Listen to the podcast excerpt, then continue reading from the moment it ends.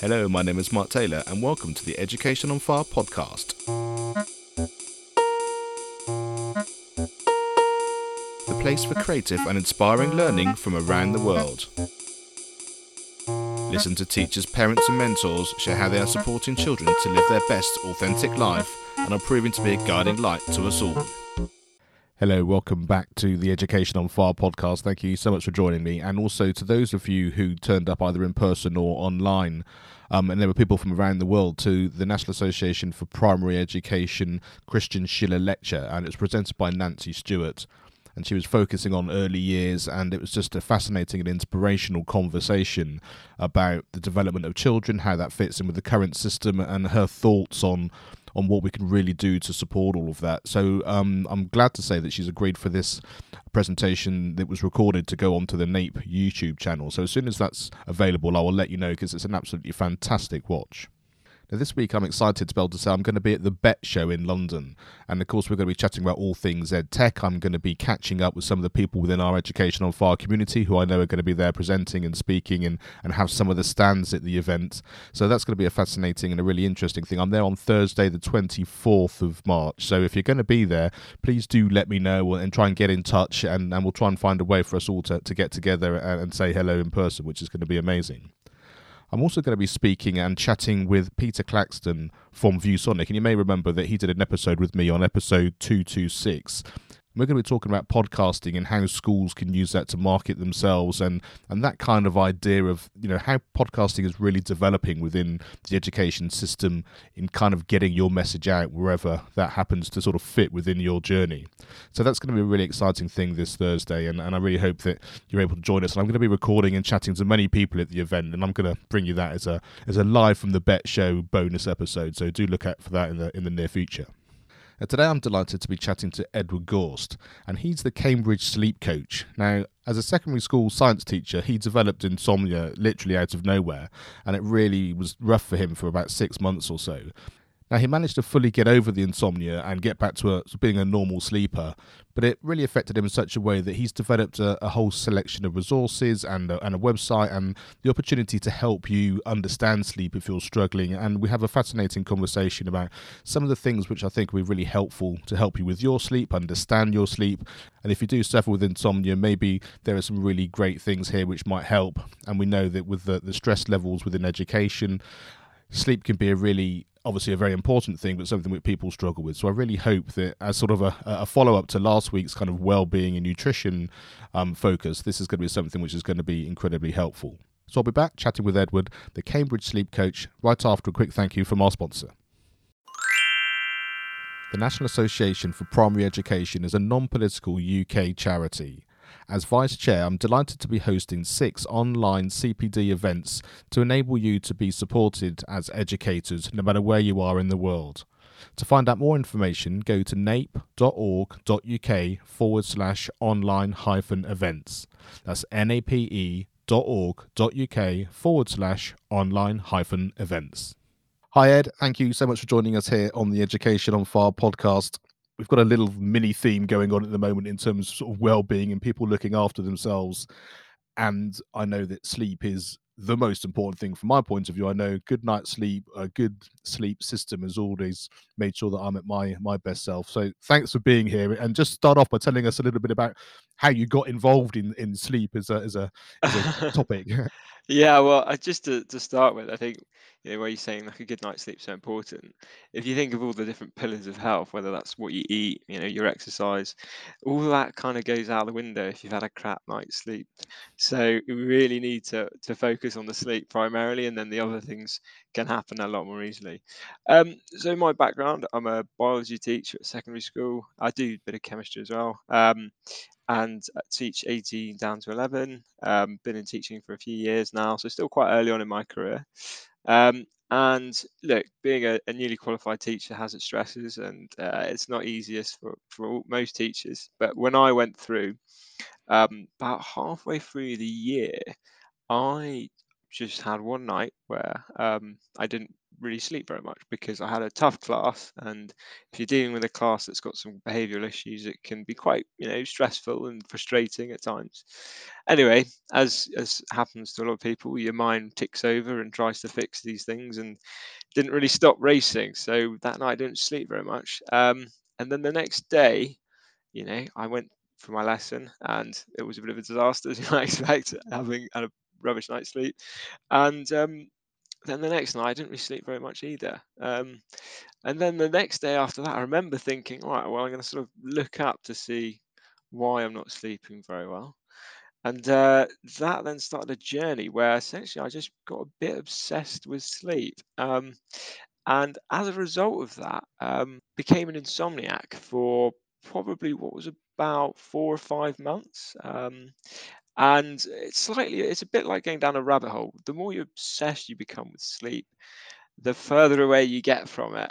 um, and um, anyway, I, I went through lots of different things trying to cure my sleep problems, if you like. And um, as you know, came out the other end, and when I went through it, I thought, well, actually, when you really boil down to getting over insomnia, which is different for everyone, I'm not saying one size fits all, but on the other hand, it is quite similar for most people.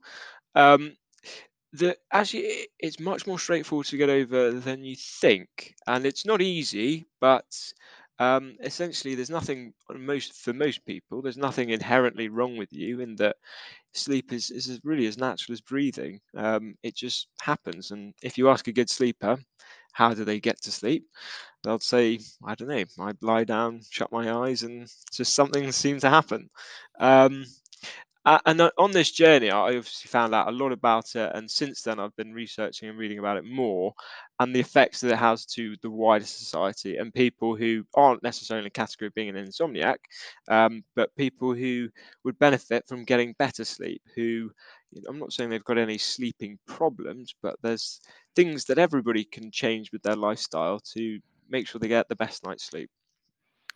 Yeah, and I think, like you said, we all know anyone who's involved in education that there are times when you there's a lot on, your mind is whirring, and I'm interested to sort of know where that, like say, that odd night because there's a deadline, a class, an Ofsted Mm, inspection, whatever it happens to be, you know, keeps you sort of on edge as opposed to that sort of trickling into a more regular, a more regular problem. Um, so just sort of take us down maybe the difference between that kind of the odd night here and there as opposed to it then becoming something like say insomnia being something which is a bit more long mm. term. So, so I mean, everyone has those nights where you're worried about what's going to happen tomorrow. You might have had an argument with someone in your family. You might have an Ofsted inspection. It can be for whatever that's causing stress in your life. Um, and and what happens with insomnia, which insomnia can last for, for a few weeks for some people, and then they get over it, and that's fine. Again, if they're just going through a you know stressful period, but a good analogy for what you when you become a chronic insomniac, which is someone who's suffering for, for more than a f- four weeks really, and it's become quite routine, um, and they get more bad nights than good nights is kind of a, a good bar for it. Is um, you go through the stressful situation and um, you're not sleeping. You kind of can understand that. Most people can understand that. But then the stressor goes away. The Ofsted inspection passes um, whatever it is that's passed. But then you still don't sleep. And it's at that point that most people then ask the question, why am I not sleeping? And there's that seed of doubt that's planted in their brain that I have I have lost the ability to sleep or there's something wrong with my sleep. I need to fix it. And and that's when people begin to go down the rabbit hole and when the problems can start to cement. And unfortunately, insomnia is one of those things. The more attention you give it, the more you try to fix it, the worse it becomes. And and actually, what you have to try and adopt, and there's lots of ways you can do this, and a certain practice that I, t- I consult people with, is um, is how to let go of the rope, let go of the struggle, and um, come to terms with it, which is ironically the, the and sounds counterintuitively the way that that you do get over it. Um, because it's not like, for example, if you're suffering from depression, where there are steps you can take that will help that. For example, exercising, eating well, and speaking to people. insomnia is really the more energy, the more you focus on it, I'm afraid the worse it tends to get. So you mentioned a couple of things there, but can you take us just down into some of those some of Mm. those things which are, are likely to help um, anyone who is struggling? So what I what I practice is and, and teach people is what we call acceptance and commitment therapy, which is something that people use for all sorts of mental illnesses. But I've applied it um, to insomnia and, and treating that. And, and essentially, what it boils down to is is one recognizing that the struggle you have with insomnia is a is a struggle that you've created. It's a struggle that you have made up in your head, and there's bad thoughts and bad feelings that come across with it. For example, if you're lying in bed, you know you've got a knot in your stomach, your heart's racing, um, you're thinking, "Oh, I'm not going to sleep tonight. Tomorrow's going to be a disaster," or "What if I don't sleep?" and all these things. A- And what what I say to people is that you're you're never going to get rid of these thoughts or feelings. Um, they're going to stay there and they're going to keep popping because the brain when you when you look at it's very good at just generating random thoughts that you really have no control over, and and also no control over the feelings and sensations you feel in the body, and all the anxiety that comes with insomnia, because that's what insomnia really is. It's anxiety about sleep and not being able to sleep.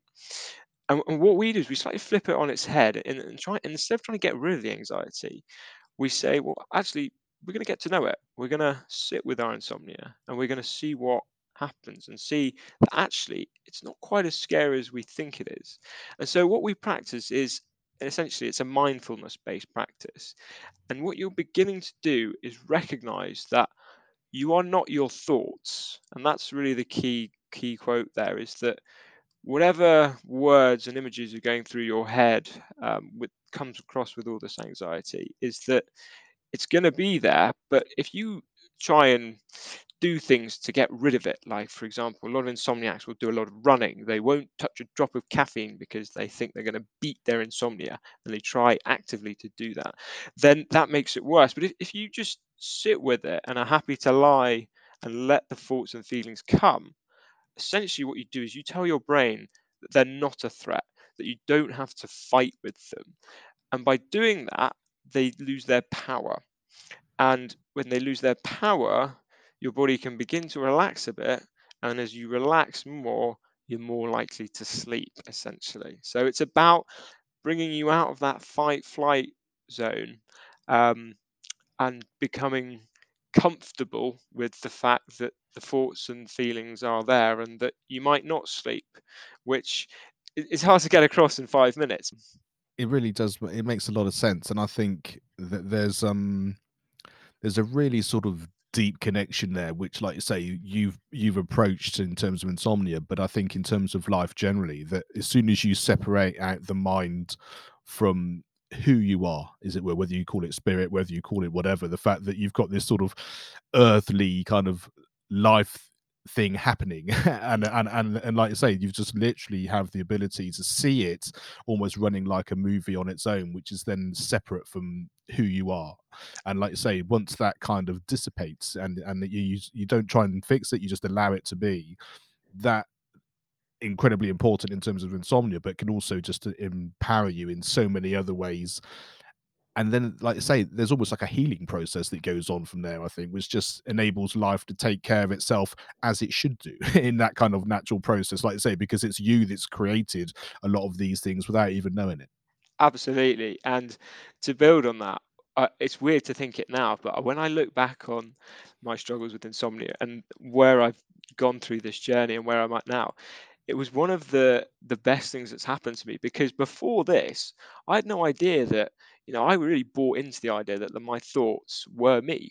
And and actually having gone through this, I can, like you say, begin to step back a bit and and see that I am not my thoughts. And um, it's been really freeing actually. And times before when I've I've never suffered from anxiety before insomnia, but if I do get anxious now, I relate to it very differently because I see it for what it is, and, and that's really it's just your mind is you know it does its own thing and it generates all these thoughts and, and images because that's what it does and it's designed to do that and the feelings in your body are, are just that they are feelings that you don't have to buy into and and you know think of them as something you've got to change or get rid of. Um, but just to be clear, you know, with sleep, there are things like you know not drinking too much coffee and stuff, which is very important for the general population. Um, and you know, of course, that's important for people suffering from insomnia too. But I do wear two different hats. I wear my hat for people who need to improve sleep just from a general perspective, and I wear my hat for people who are suffering from insomnia, and that's a different approach.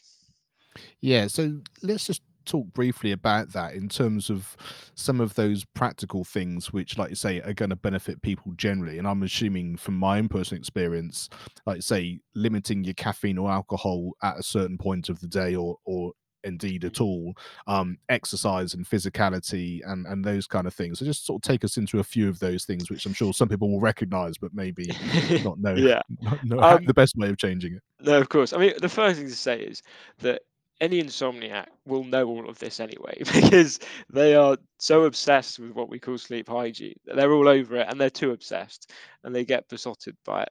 But for everybody else, I mean, there's some really general, easy things to do. Nothing's, none of this is rocket science. It is about midday, don't drink any caffeine after. If you want to enjoy a couple of cu- cups of coffee in the morning, great. Maybe you have a, an afternoon tea, but sort of early in the afternoon fine. But stay away from the Red Bull and the high caffeine energy drinks. That's a no-brainer because it re- and some people say, well, I drink good coffee at four o'clock and I get to sleep okay. Well, what actually happens there is is it you can sleep with lots of caffeine in your body, but it wrecks what's called the deep sleep stage of your sleep. So you basically sleep, but it's not nearly as restorative as it could be. And the same goes with alcohol. If you drink alcohol, you can sleep obviously if you've had too much to drink, but it's a very light sleep. You don't enter the deep sleep that you could be and getting the REM sleep, especially with alcohol too. Um, so it's important if you want to, you know, I'm not saying don't drink alcohol if you want to enjoy a drink by all means, but you know, my general rule is have one or two and you know, have a couple of glasses of water and, and, and leave it at that a few hours before bed. Um, the, the the really important one is is which is a bit understated is um it's getting morning lights. Now, this this what when you go outside in the morning, sort of before nine o'clock if you can, and it's important this is outside, not bright lights inside, which are nowhere near as bright as even a cloudy day. Is if you go outside and the bright light, what it does is it sends a signal through your eyes, which gets what's called the circadian rhythm going, and so all cells in your body on a 24-hour clock, and the more in sync that your body is with that, and the way it does that is by seeing the different light levels in the day, so telling your body which is morning, which is midday, and which is evening, it can really strengthen your circadian rhythm, making going to sleep. you get to sleep faster, you sleep for more in a rhythm, and it's really important to do that for your health. And the, the, the last one, which is quite important, is is not to eat too late. You don't really want to be having your fish and chips or whatever, your big last meal, and going to bed an hour later. It's better to eat earlier. And, and to be honest, this isn't just for sleep. This is for other health reasons too. So eating early is another one. Um, and I mean, other than that, there's, I mean, obviously, if you go to the gym at 10 o'clock at night, don't expect to fall asleep at 11. But, you know, these are quite self explanatory. And, the, another one is, is really actually for everyone is to try and keep a sort of quite a, a standard schedule for when you go to bed and wake up. And, and weekends when we you know, try and lie in, um, that kind of disrupts your rhythm. And it's best if you can to sort of keep a seven day regular what time you go to bed, what time you get up. Um, but don't get too obsessed by these things because you know at the end of the day, I eat a pack of crisps. I know a pack of crisps isn't good for me, but uh, I still do it. The same applies to these sleep hygiene things that they're not laws you have to follow, but they're general guidelines. Yeah, and I guess the the more the more you you want to just adopt these sorts of practices because you know they're beneficial for you, then it's that's that sort of treadmill, as it were, is is gets better and better and easier and easier because you feel better for it. You want to do it, like so you get all of those all those things in. Um, there's, there's just just one thing that you mentioned, which um, I don't know how much you know about this is the fact I really like what you said in terms of the, of the light in the morning and all of that. And one of the things that I've is always puzzled me um, for years and years is the fact that we do have a yearly calendar, and it's different getting up and energy levels and the ability to sleep in the winter than it is in the summer because it's daylight at four in the morning in the summer and it's not daylight at all some days um, in in the winter. Um, and so, from a sleep perspective, you know, should we be thinking in sort of more of that sort of calendar kind of way in terms of, of, of how we approach things. And I know it's difficult because you know our lives don't necessarily work in that way. But in, a, in an ideal world, I mean, is that something to be aware of? And it's certainly something I try to pass on to our kids in terms of when they're like, "Oh, it's really tired," and it's like, but Yeah, you know, you're you're getting up in the dark and you're going to bed in the dark, and most of the day you're inside. You know, it's understandable. Yeah, well, there's two things about. It. I mean, one, when we're in the depths of winter, you, people generally do want to sleep longer. Um, so if you're in the summer, you're sleeping maybe seven and a half hours. You probably want to sleep more like eight, eight and a half in the winter. So I'm not saying that we hibernate, but in a sort of sense, we maybe do a little bit. But the key is really that even in the shortest day of the year, the sun rises at eight, and you are still getting natural light from eight to nine o'clock. Well, when I say from eight to nine, it only needs to be sort of 10 or 15 minutes. You don't have to be outside for hours. Um, and that is is the sort of benchmark you're getting for your body that, okay, it's a new day, start the circadian rhythm again. It's that bit of light in the morning that's so key. Um, and of course, it does affect not having so much light in the evening. Um, but the really important thing is that bit of light in, in the morning. I really like that, and I also think sometimes there are some days when I might arrive at school, but I'm I'm there five or ten minutes earlier, and that ability just to kind of literally set your day, which might be at sort of seven something or eight o'clock mm. or whatever time you arrive, both in terms of the light makes perfect sense to me now, but also just in terms of that general, just kind of having the chance to sit and breathe and and, and start you start your day in, in in a way that you want to, rather than literally last minute sort of handbrake turn into a car park and, and into a into a lesson. Which I know we have days like that, but like I Yeah. said, we're talk, we're talking about sort of trying to create an environment that we want to be able to do, which is supportive over a longer period of time. Exactly, and, and a really nice way to do this is, um, look at school. It's tricky. Registration's at eight thirty, um, and in winter when the sun only rises at eight, you've only got a really short window, and you're trying to get everything ready. So it's really tricky for teachers and students alike. Um, but you know, a good thing you, if you can just nip outside for a coffee with a colleague for five ten minutes and and get that like you know, like I say, you can't really get it from an office light or whatever. Um, and it, yeah, what else? You you have a nice chat. You have a bit of a, a you know a breather, and then you're probably feeling a little bit more positive for your registration anyway. So there's lots of pluses to come from it, and um, a lot of people really do get into it and, and really like it. Yeah, I, I like the fact that it's it's all about kind of doing what you can do in whichever way you can do it. And um, I was chatting to someone earlier today, and we were just talking about, you know, putting your trainers on. You might not be doing the marathon tomorrow, but you know that by regularly putting your trainers on, you're more likely to go for a walk, and then you're more likely to do something else. And so, like you say, if there's no, if there's if there's no reason not to have this conversation outside to inside, then that small change in your lifestyle is going to make a, a difference, like I say, which is going to build um sort of time on time and day by day which I, yeah i think it's fantastic those small things that kind of Yeah. do revolutionize kind of how you Yeah. feel and all those things then snowball into the rest of your day as best they can so Exactly.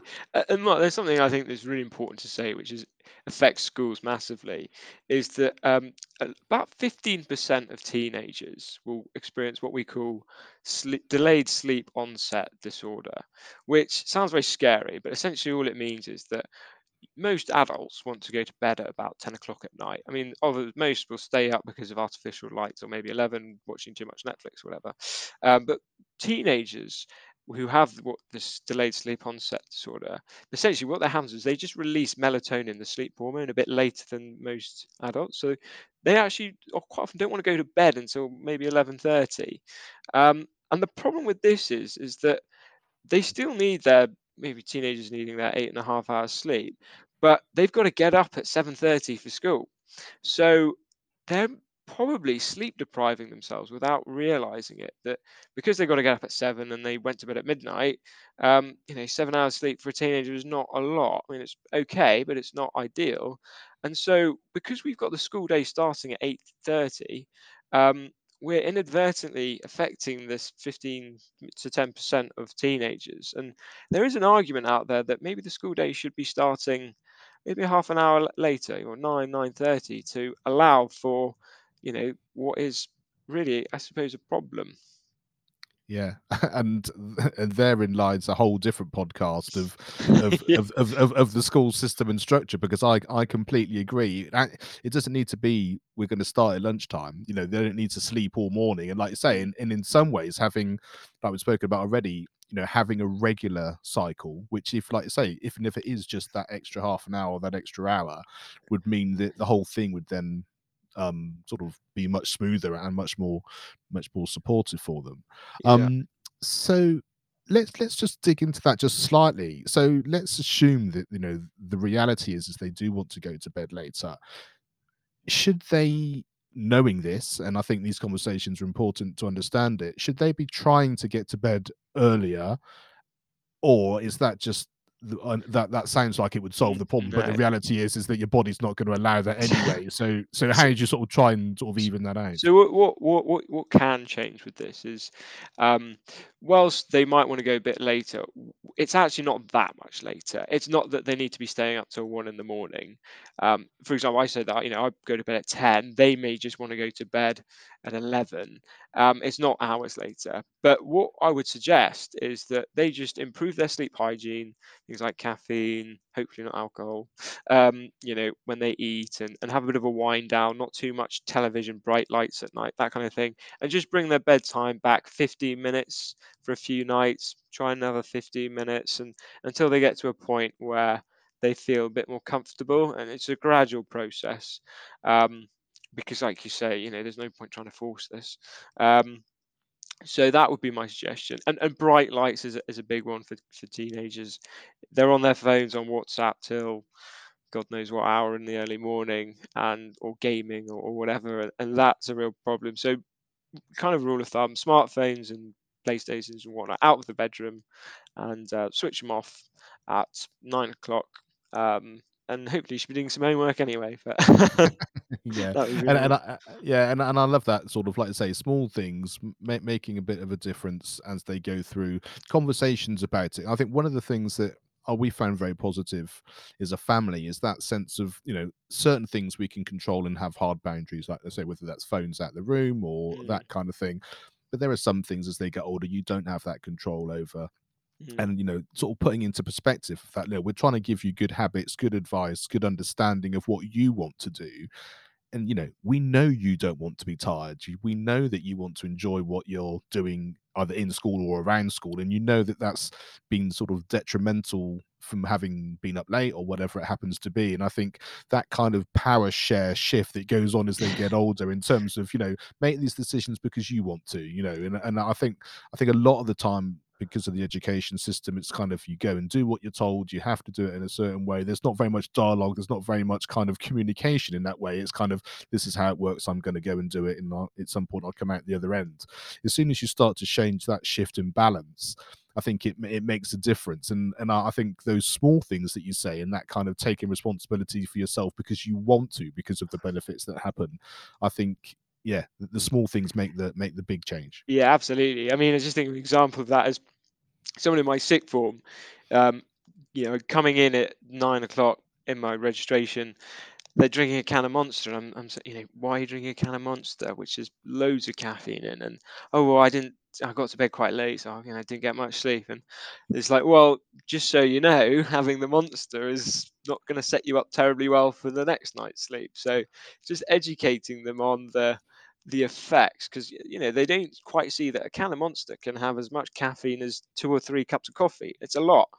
And especially if the effects of that on a 17 year old are heightened compared to you know a 30 year old so yeah it's just about informing them and like you say letting them make the decision for themselves but they also do need a bit of education on it because you know bef- before i went through this there was a lot of things i didn't know um, and i read biomedicine at university so you think well i've had a half an idea about some of it but like I say, it's only when it's in your awareness, isn't it? And it makes a difference to you, like I say. And uh, exactly yeah, and so it, let's. sorry, just gonna say in London, I, I saw a bus go past with an advert for an energy drink, and, and on it it had um, eat, play, work, sleep written across, and big red crosses through the sleep. And I think there's, you know, that's a really bad message that the general public is seeing because we know how important sleep is for health and well-being. So I I don't think kids get an easy time because they're told this message that they can work hard, play hard, and not have to think about sleep, but you have to prioritize it. Yeah, absolutely, and uh, yeah, there's a whole other podcast there, isn't there, about advertising and media and and all of that kind of thing. And and and I think and I think it's a little bit like we've just said. It's that kind of you know you can impart this this information, but it depends how much information is coming at you and where it's coming from.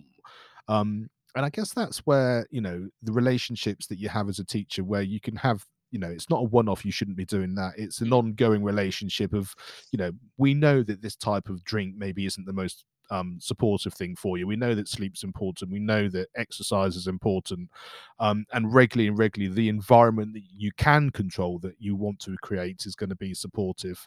You know, not just because I'm telling you to, but because you inherently do know that. Partly from, like you say, the information we're giving you, and also you start to feel the difference of as as it happens as well. So, Yeah, yeah, absolutely. uh, and that's why these things are complex, isn't it? You know, there's, there's like I say, there's no easy fix. It's just sort of regular regular kind of Constant conversations reminder. together. Yeah, constant, perfect way of put.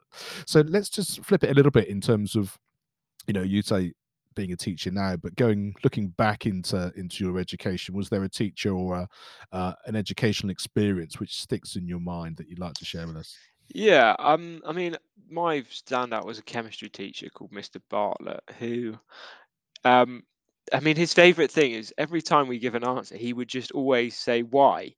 And I think that's so important as a teacher to really just push the people to that next level and, and think to they, you know, really what is going on here? Why is it important? Wh- wh- wh- do I really get it?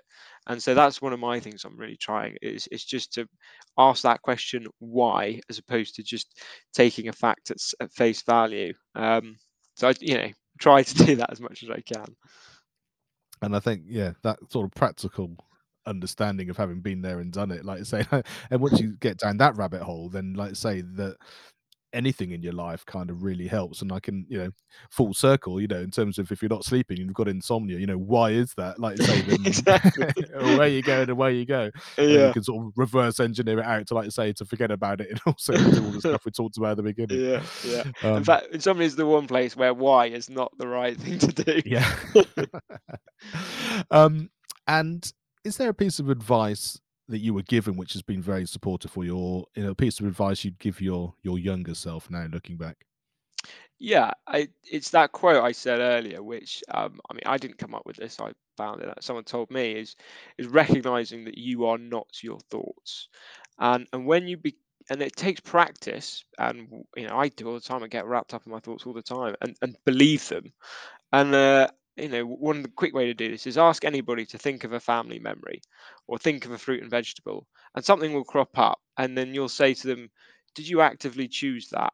And then they'll go, "No, it just popped into my head." And at that point, the penny drops usually, and they can begin to realize, "Ah, well, I'm not in control of my thoughts," and and actually start to just buy into those that are useful, and not to to treat them all as true and take them all at face value. That would be if I knew that a long time ago. I think it, it's just it's helpful for everyone. I think. Yeah, absolutely, and and that's why I think these, I we know a lot of the things that we share here on the podcast. It may well be, especially is is youngsters, they may not take on or even fully understand necessarily. But if they've never heard it, then they've got even don't have that option to take it on board or not. You know, so so sharing it's important, and it's interesting as adults, sort of looking back. So many people say that, oh, if only I'd known that, or if only I'd experienced that, and wherever you kind of come across that, and you know, there's an actual path and learning journey and, and all of that kind of thing. I think being aware of these things is important. Like we said, you know, information and sharing and all of yeah. that kind of thing. And then just finally, then, is there a resource um, which has had a big impact on your life? And this can be anything from a film to a song, book, podcast, whatever it happens to be.